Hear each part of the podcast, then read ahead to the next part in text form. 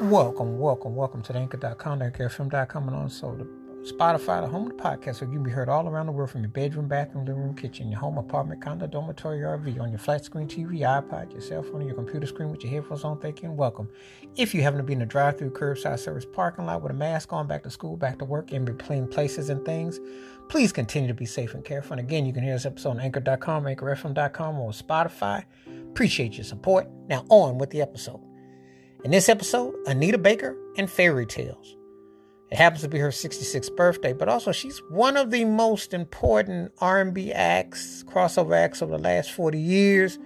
Very distinctive vocal stylings, strong catalog, tours, singles. She's done it up in a big way. She also owns her masters of recordings and uh, just an artist that you can't begin to say enough of and enough about. She just truly left a lasting impression. And, um, you know, her vocals and stylings, you sit there sometimes and you ask yourself, are they jazz based? Obviously, it's got a pop influence, R&B influence, uh, blues, gospel. You know, it's a very interesting hodgepodge of her musicality. And her recipe and formula for music has been uncanny.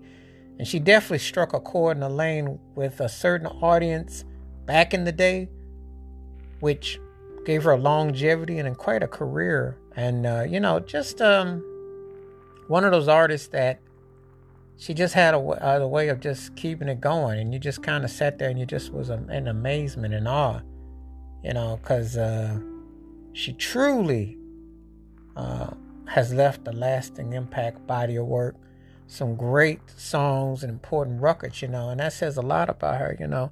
In a very male dominant world, Anita Baker truly made herself felt in presence, and this particular song has a distinctive groove and feel.